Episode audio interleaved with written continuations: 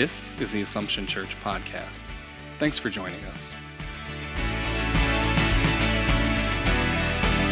The dawn breaks, your mercies arise. Assumption Church is a Roman Catholic community under the care of the Franciscan Friars Conventual of Our Lady of Angels Province. It is a community of faith which is active in service, and its ministries bring the gospel message of peace, reconciliation, and love to Syracuse and all of central New York. Your glory here among us. Great is our hope. So you may have heard this before. Um, so if you have, try to laugh anyway. Um, but in in this story about the woman caught in adultery, you know, Jesus says, uh, "The one who is without sin, may they throw the first stone." And there's a joke that says a stone was thrown all the way from the back and landed in front of the woman with adultery. And Jesus says, "Mother, I'm trying to make a point here." See, you laughed. That was good. Way to go. Great job. So, I thought about that because I've actually never heard that done in a church before. But when I asked the friars, for example, you all remember Father Brennan Joseph, he would say, Oh, that joke is old. It's been said many times. Well, maybe he's done it many times, but that was my first time. So I was pretty glad with that result there.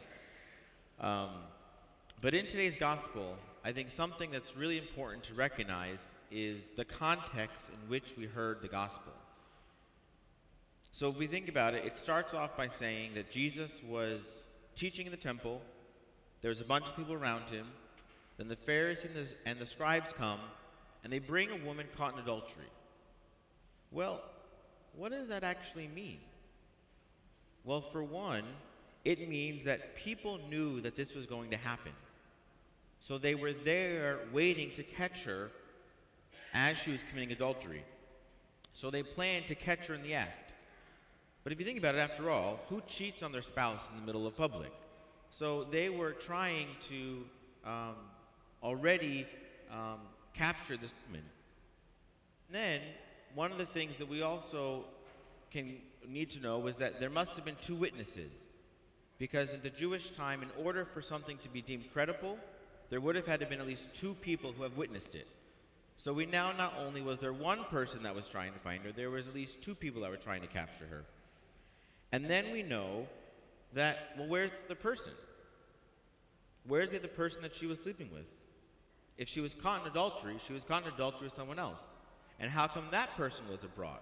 Because according to Jewish law, both parties are considered credible. They're considered culpable of the act. And so it's from that, then we're plopped into this story where Jesus is placed. And then there's more to the story because, as it mentioned, they were trying to trap Jesus. Well, what were they trying to trap? Well, if Jesus were to say, yes, we should stone her because she's committed adultery, that would mean that he is approving of Roman law. And at that time, Roman law was the only people that were able to condemn someone, that were able to commit capital punishment. That's why in a couple of weeks, when we celebrate the Passion, it was Pontius Pilate was the one who, who, who um, is credited for executing Jesus.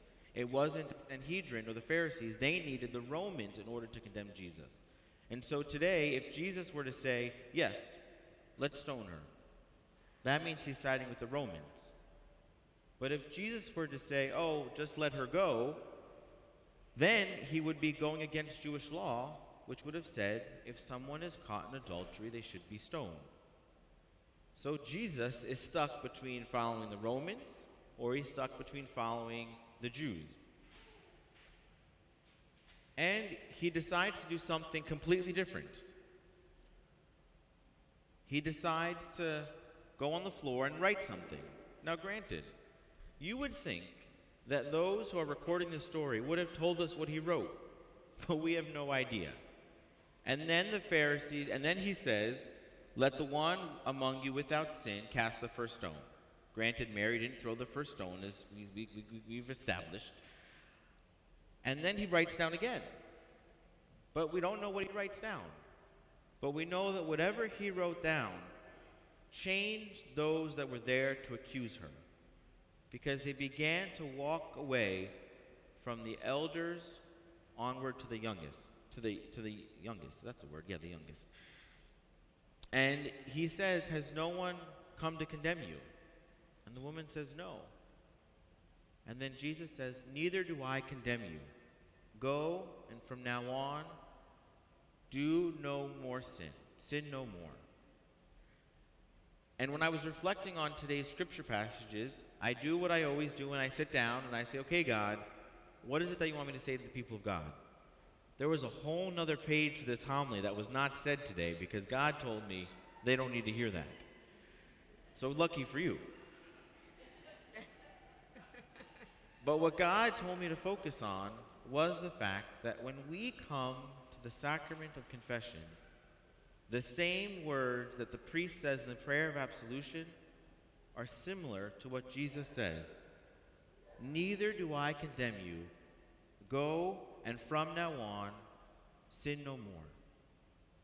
Jesus doesn't keep a list of the sins that we've confessed. In both the first reading and the second reading, it talked about forgetting the past and looking on to the future. When you and I leave the confessional, we're charged to sin no more. We're charged to live differently. And I think that uh, with coming to the sacrament of confession, there's three things I think we're called to do. One, we're called to actually accept God's forgiveness.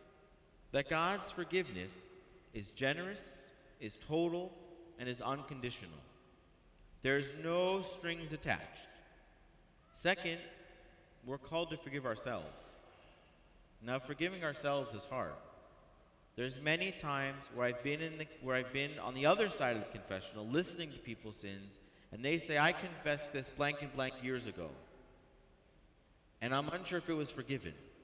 And my answer to them always is, "It was forgiven, and it's going to be forgiven now." And the third thing we have in response to confession is to live differently, is to change our life is to try to sin no more. Even if that sin is one that keeps on coming up over and over and over again, maybe we're going to try, maybe if we do it five times in a week, we'll try the next week to do it only four times. Maybe the next week after that, three times. Maybe the next week after that, two times, and so on. But if we take little by little, we let go of the past and we look to the future, I think that we'll be a better world. We'll be a better place. Be a place where, yes, we acknowledge that we're sinners, but yet we've learned and been given the gift of trying again. And so I know that next Monday we're going to have the light is on, um, both here at Assumption, both at the Franciscan place, and both through places throughout the diocese, where you have the opportunity to go to confession. Maybe it's been a week. Maybe it's been three days. Maybe it's been five years. Maybe it's been 20 years. Know that you are worth going to the sacrament, that you are worth going and bringing forth, letting out of ourselves that which is heavy, so that we can hear those words that you are forgiven. Go and sin no more. In you our every day becomes eternity. Thanks for listening to the Assumption Church podcast. To listen to more episodes, connect with us in our community, or join us for worship, please visit AssumptionSYR.org. Light of the